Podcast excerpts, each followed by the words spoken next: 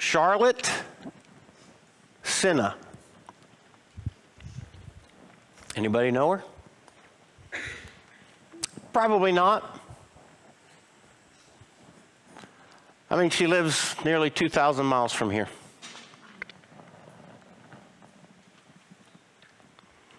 Most of you probably don't even recognize her name, let alone know her personally. Mean, there's a lot of people in our nation. There's a lot of people in our nation between San Antonio and upstate New York. After all, she's not, she's not your daughter. She's not your granddaughter. She's not your niece. She's not one of your children's friends. A lot of parents, particularly dads, we struggle knowing the names of our children's friends.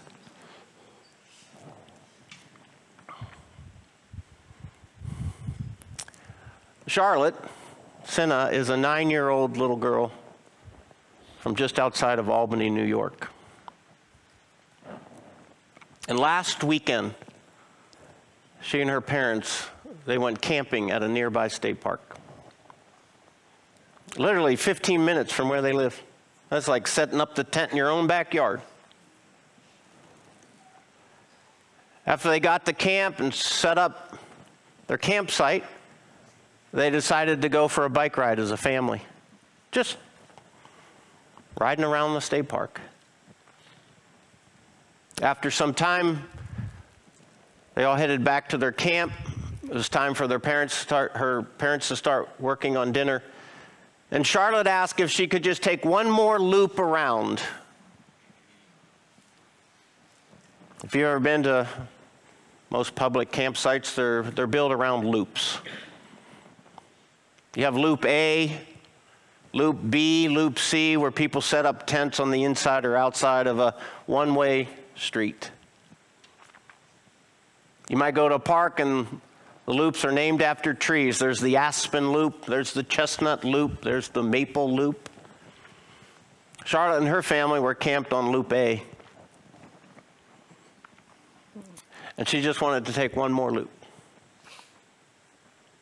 You can almost hear her parents say, well, Sure, but come right back because we're about ready to eat dinner.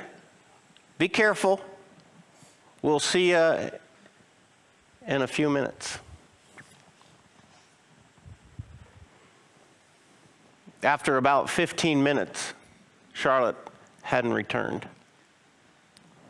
Not concerned, really. Her parents just went out looking for her. Maybe, maybe she had a flat tire. Maybe she had fallen off her bike and skinned her knees and her elbows. Maybe she had stopped to talk to some other children uh, there in the park. They didn't look for long. They found Charlotte's bike. It was sitting in the street with the kickstand down. Immediately, her mom called 911. Within about 15 minutes, local policemen showed up, did a quick search of the area, decided it was possible that Charlotte had been abducted. And within the hour, over a hundred law enforcement personnel had been mobilized for a search and rescue mission. We're talking policemen, sheriffs, firefighters, helicopters, drones, boats, bloodhounds, scuba divers, forensic specialists, all the necessary personnel to facilitate a full fledged search and rescue mission.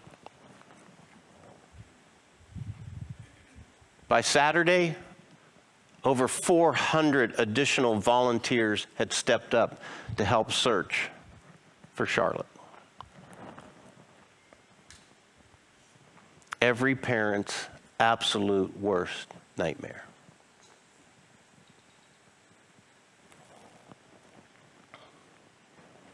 Thankfully,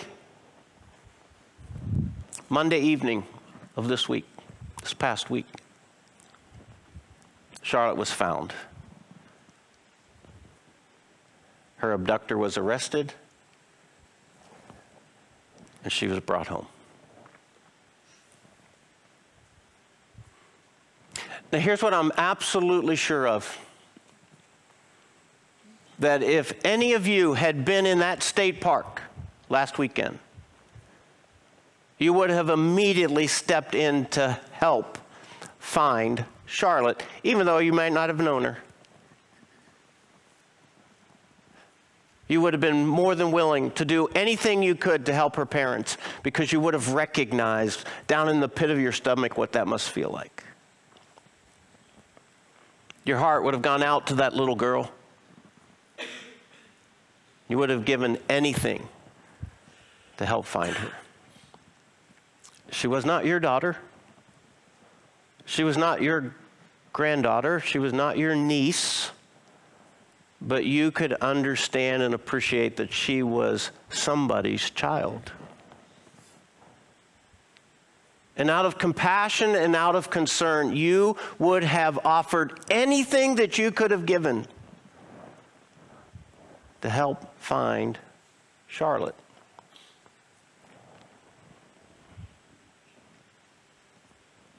And that right there, that willingness to do anything that you could do to help find that missing little girl, that right there is just a little glimpse into the heart of Jesus. Because if you get that, then you're starting to get Him. In one of the most succinct verses in all of the Bible about the life of Jesus, we read this The Son of Man, Jesus, came to seek and to save the lost. The entire reason that Jesus came to this earth from heaven was to search for a missing child. Trillions of them, in fact. One of them was you. One of them was me. But why? Why would he do that? Why did he do that? It's actually a couple reasons. Theologically speaking, the reason that he did that is because it's the very character of God. The very nature of God is that He is a helper. It's what He does. Very interesting passage, Paul's letter to the church at Philippi in the first century. He writes this to the early Christians Do nothing out of selfish ambition or vain conceit. Nothing but rather in humility value others above yourselves.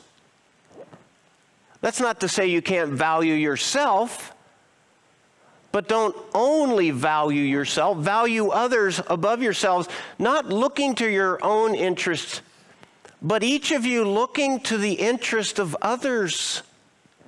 And then watch this. In your relationships with one another, have the same mindset of Jesus, who, being in very nature God, important line, Jesus was everything that God is, down to the very nature of all that he was. It wasn't something he pretended to be, it wasn't something he put on. It was his nature. He was fully God. In the very nature God, he did not consider equality with God, though he had it, he did not consider it something to be used to his advantage, and he could have. But rather, he made himself nothing by taking on the very nature of a servant. Being made in human likeness. This word nature of a servant, the word nature here is the very same word as the nature here.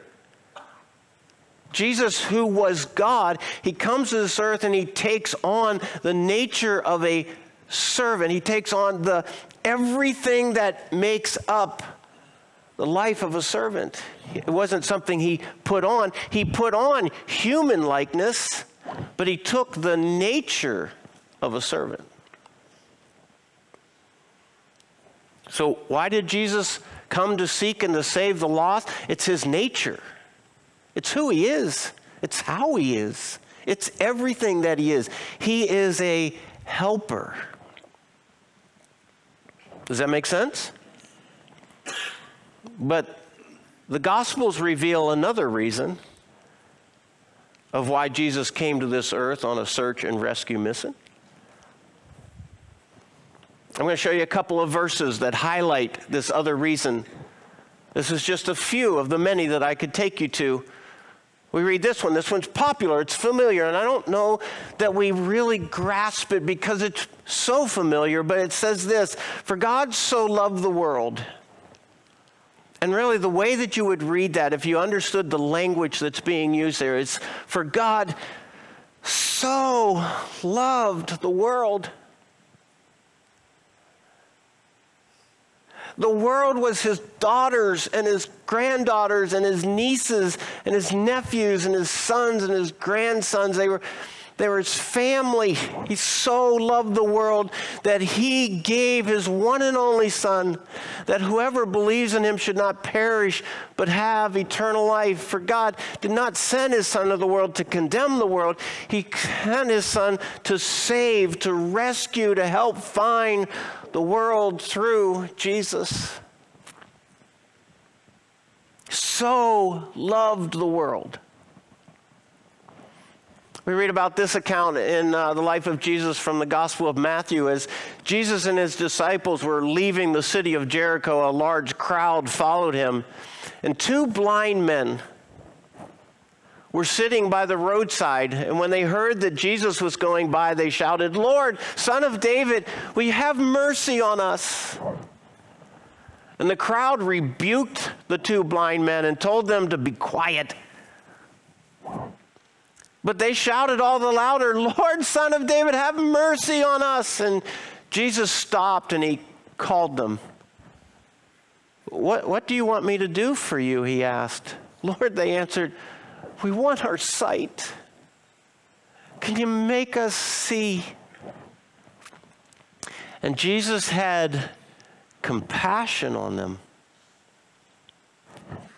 Jesus had compassion on them and he touched their eyes, and immediately they received their sight and they began to follow him.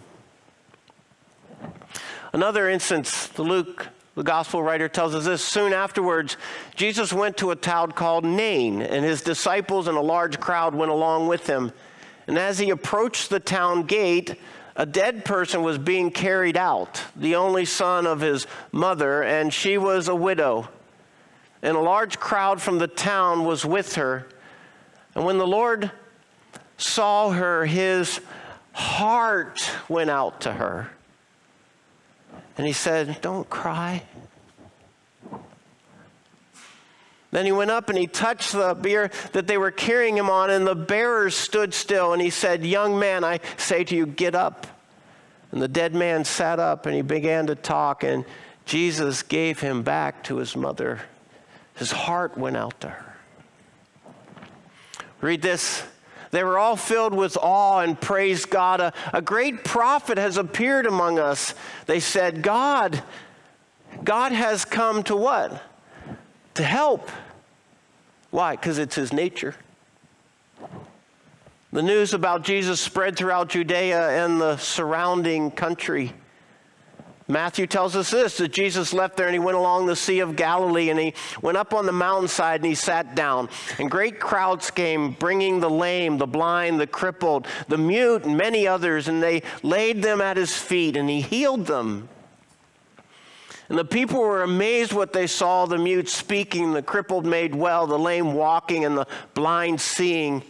And they praised the God of Israel. And Jesus called his disciples to them and he says, I have compassion for these people.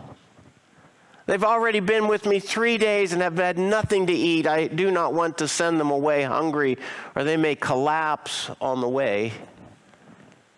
I have compassion for these people.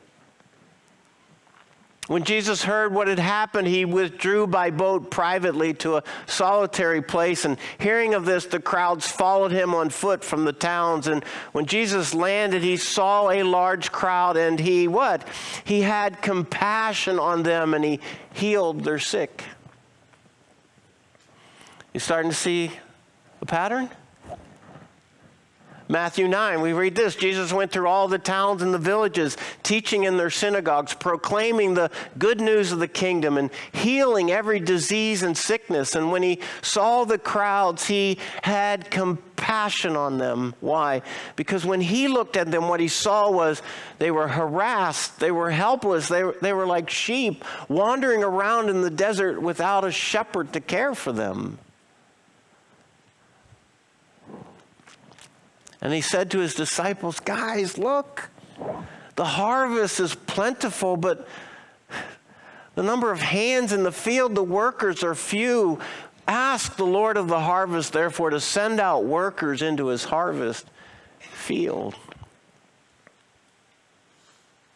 So we see something about the life of Jesus in these passages. We see this that everywhere Jesus went and everybody Jesus saw was met with a heart of compassion that moved him to help. Did you follow that? No, no sleight of hand, right? No gymnastics there. It was just case after case after case where Jesus saw people in need. His heart was moved with compassion and he did something to help. Did you see that?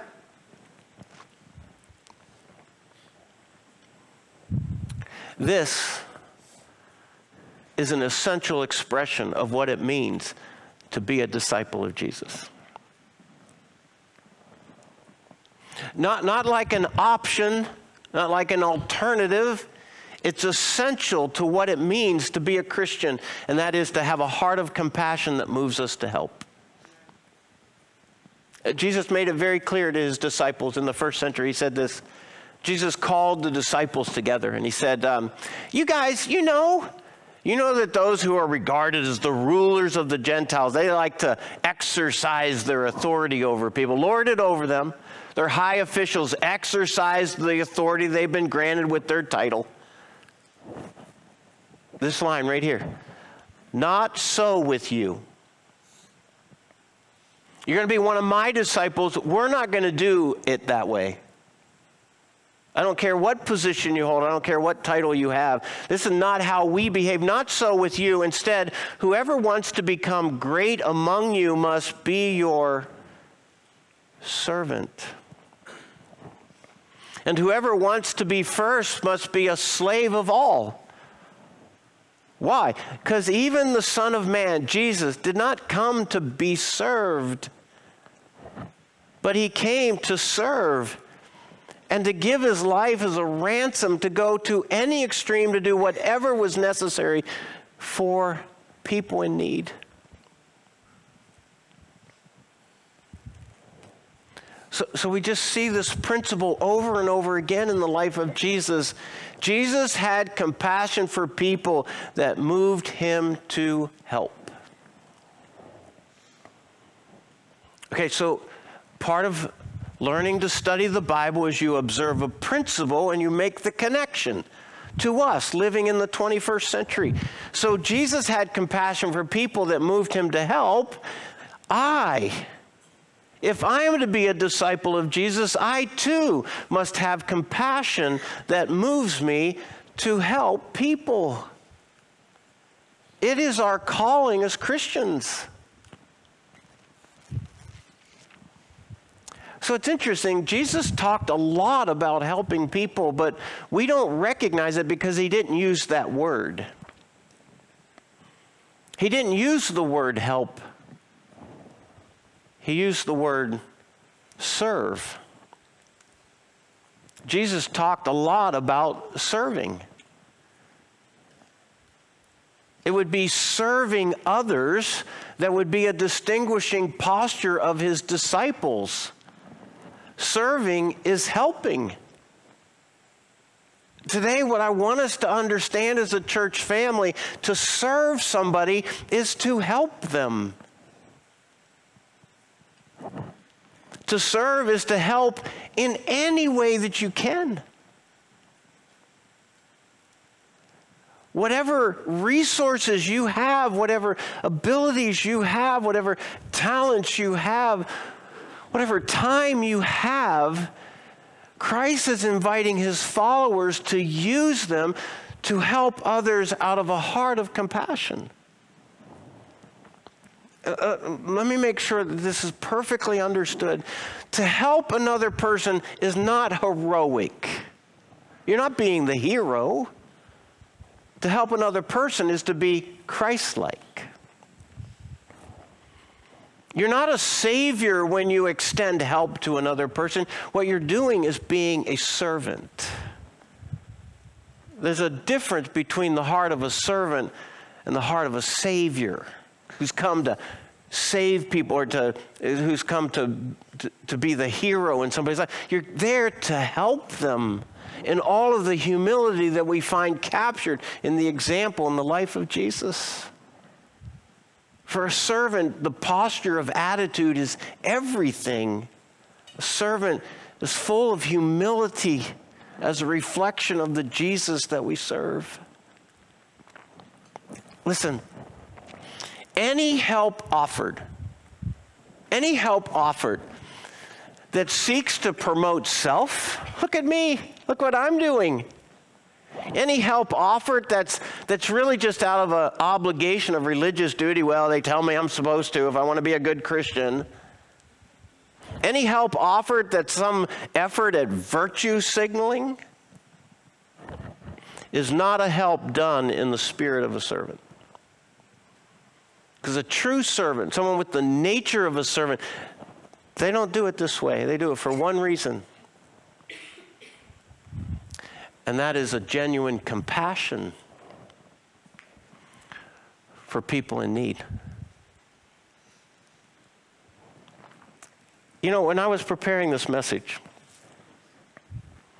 I kind of thought I'd be headed this way. I thought, I thought I would go in this direction. And I sensed the Spirit of God taking me in another direction.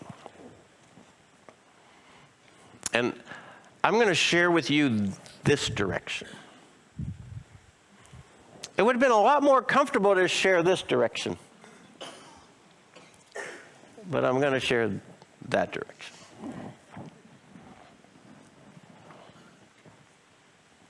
And I hope it helps. The truth be told, there's no end to the needs of people around us. We will never be short of opportunities to help. People in their personal lives are experiencing hurt and pain and loss and brokenness of all kinds. Every person that you meet. I don't care how well they dress themselves up and do their hair and what they drive and the kind of house they live in. In fact, I've found serving this community for the last 26 years I have found that the fancier the house, oftentimes the deeper the brokenness. Everybody you lay eyes on, they're hurting in some way. It could be their marriage, could be a child that's breaking their heart, could be some enormous concerns about some serious health issues, it could be financial. It could be struggling with the guilt of an addiction that they believe keeps them separated from God. And then we could look around with crisis pregnancies, people without enough food to be able to feed their families, people living on the streets without homes. There, there's, there's needs all around us. Opportunities are almost endless where we could serve to help people. As you came in this morning, we, we provided you a, a handout of examples of where Cibolo Creek Community Church is offering you opportunities to serve. And this, this is just some of them. This is just some of them. So, the direction I was going to go is I was going to emphasize the endless opportunities there are to serve people and to help them. But the direction that I was taken was there's, there's no end to opportunities. Maybe what we're lacking is the compassion. Maybe what we're lacking is the compassion. There's a difference between love and compassion, at least how us Americans use the word. In American vernacular, the word love is generally understood as some sort of feeling or emotion. And in biblical vernacular, the word love is used as an act, something that you do to demonstrate the value of the one that you seek to love. Compassion is slightly different. Compassion is an intense feeling deep down inside of us, a genuine concern that moves us to do something to help. Compassion, when it's sincere, causes us to make a step in the direction of the pain and the hurt that we've observed. You, can look at needs, you can see needs, but if you are not moved to do anything, you you don't have compassion. I don't have compassion. And, and, what I want us to understand is that it will be next to impossible to follow Jesus as one of his disciples if we fail to discover the compassion that Jesus had for those in need. If our hearts are cold, if our hearts are calloused, if our hearts are consumed in us and us only, then we are missing a vital part of what it means to be like Jesus.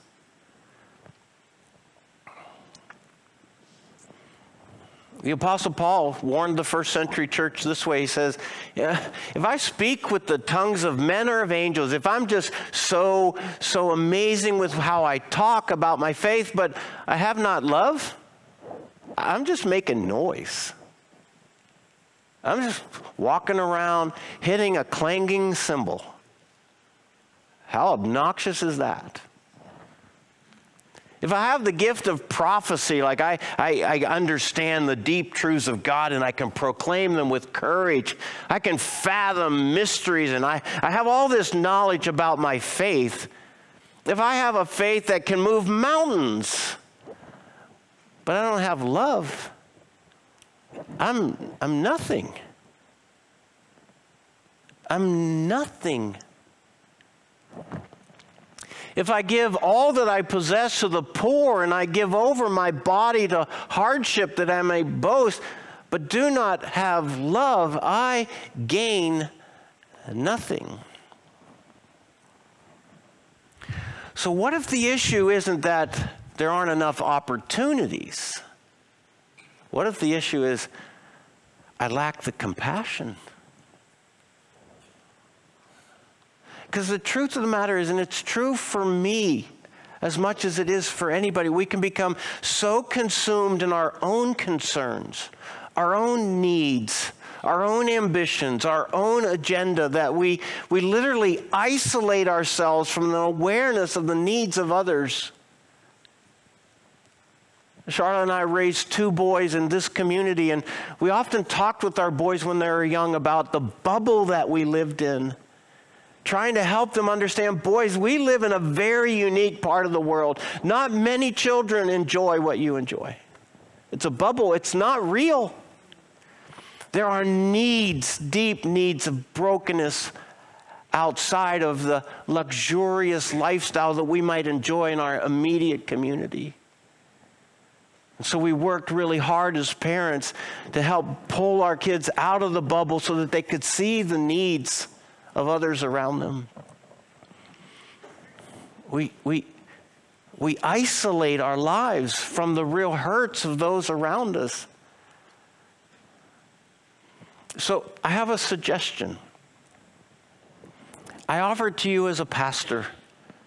If you find that maybe your compassion is, is wearing thin, there's something you can do. All I'm asking you is to do is to listen. You, you choose what you do in response. But if, if you've become isolated from the inconvenience and the discomfort and the responsibility of helping others around you, I'm going to make this suggestion move toward the needs of others. Start somewhere. Make a step in the direction of somebody who has a deep need in their life. Intentionally place yourself right in the middle of somebody else's pain. Look them in the eye, rub shoulders with them, be in their company, experience their situation, immerse yourself in their pain until you find a cold, calloused heart starting to warm up again to the genuine compassion of their need make a move. It's the old challenge of stepping outside of your comfort zone. Do something different. Do something that you wouldn't think you'd otherwise do. And, and, I'll just say this again from an experience of 26 years living in this community. Be careful, be very careful of just sending money as your only involvement. Listen carefully. I didn't say you can't give. If that's one of the ways that God has blessed you and you have the resources to share, then I'd say share generously. But what I'm warning you against, if financial assistance is honestly the way that you just insulate yourself from becoming directly involved, from getting your hands dirty with the needs of others, then I'd say confront that head on. Be honest to yourself and find a way to where your dollars aren't the way that you serve. It's you that serves in a real place of need. And our community and our church abounds with opportunities. Does that make sense? Now, here's the deal. This is the way it's always worked at Cibolo Creek. I can get all wound up about something, but I can't make you do anything. And I, I certainly can't give you a heart of compassion. Only God can do that work in you. So here's what I'd say Would you be willing? Would you be willing to step toward God and honestly invite Him to do a work in your heart? That if it's become cold, if it's become calloused, if you've rationalized away any direct involvement in real pain in people's lives, would you submit yourself to prayer to ask Him to show you that and to do a work that might take off the thaw and warm your heart up again? Would you be willing to do that right now? So, as we close, I, I just I want to invite you to bow your head. This is just you time right now.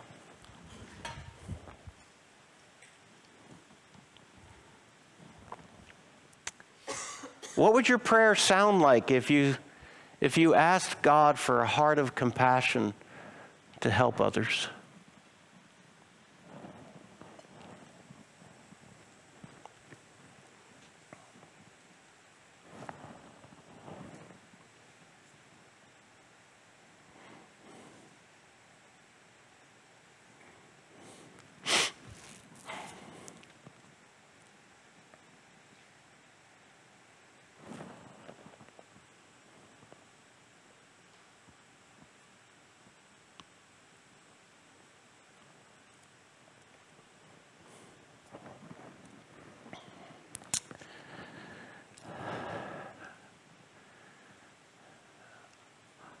Our Father in heaven, I, I could be sitting in these seats just like anybody else in the room.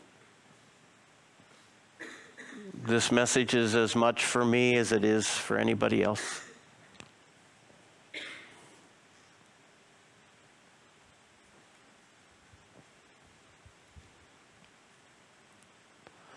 So, Father, we are a group of Christians with our heads bowed, our hearts humbled, asking ourselves, do I have the compassion that Jesus had for those that he encountered? And if not, what am I willing to do about it?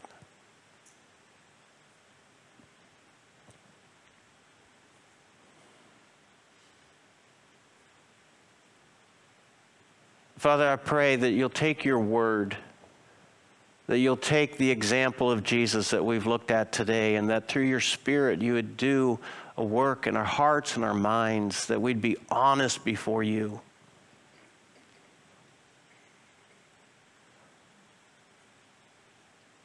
And we pray, we pray that you would ignite a heart of compassion in the life of this church that would be unmatched. And that that compassion would compel us to step toward the needs of others and serve in any way that we might be equipped to help in any way that we can with the genuine heart of a servant, just like Jesus, our rabbi, called us to be. And I pray and ask this in the name of Christ, our Lord and Savior. Amen.